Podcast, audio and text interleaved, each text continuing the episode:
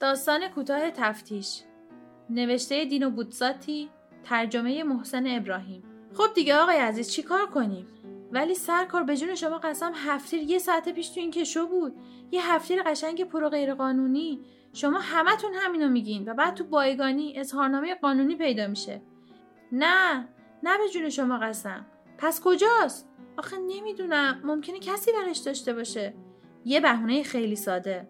بهتون قول میدم سرکار استوار یه نفر یواشکی بردتش بیرون. جودیتا جودیتا تو به این کشو دست زدی؟ چی فکر کردین ارباب به هر حال کسی بوده کسی که خونه خرابم کنه. خب برای اینکه حسنیتم رو بهتون نشون بدم حداقل اون نوشته ها و اعلامی های خرابکارانه رو نشونم بده. آها بله. فورا سرکار استوار اینهاش اینجا. تو این قفسن می‌بینین؟ یه جای مخفیه خیلی مخفی. هه ما دشمنای جامعه بلدیم چیزامونو کجا بذاریم؟ اینهاشن اینجا اینهاشن سب کنی. ولی اینجا بودن اینجا بودن خدای من.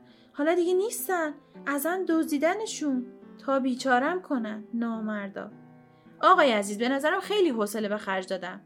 ای وای که بیچاره شدم. به هم رحم کنین جناب رئیس. کسی خواسته بیچارم کنه. به هم فرصت بدین تا خودم رو نجات بدم دو تا جسد تو زیر زمین دارم.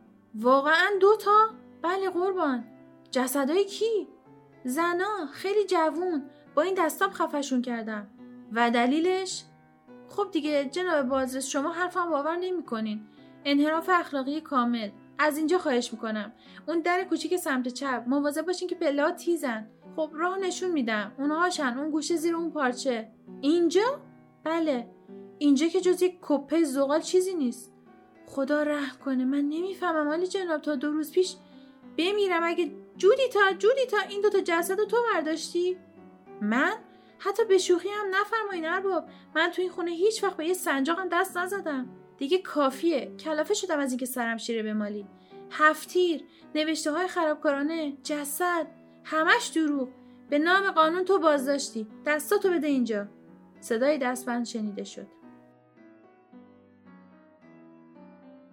برای ارتباط با ما آیدی صوفی underline کاپل را در اینستاگرام جستجو کنید.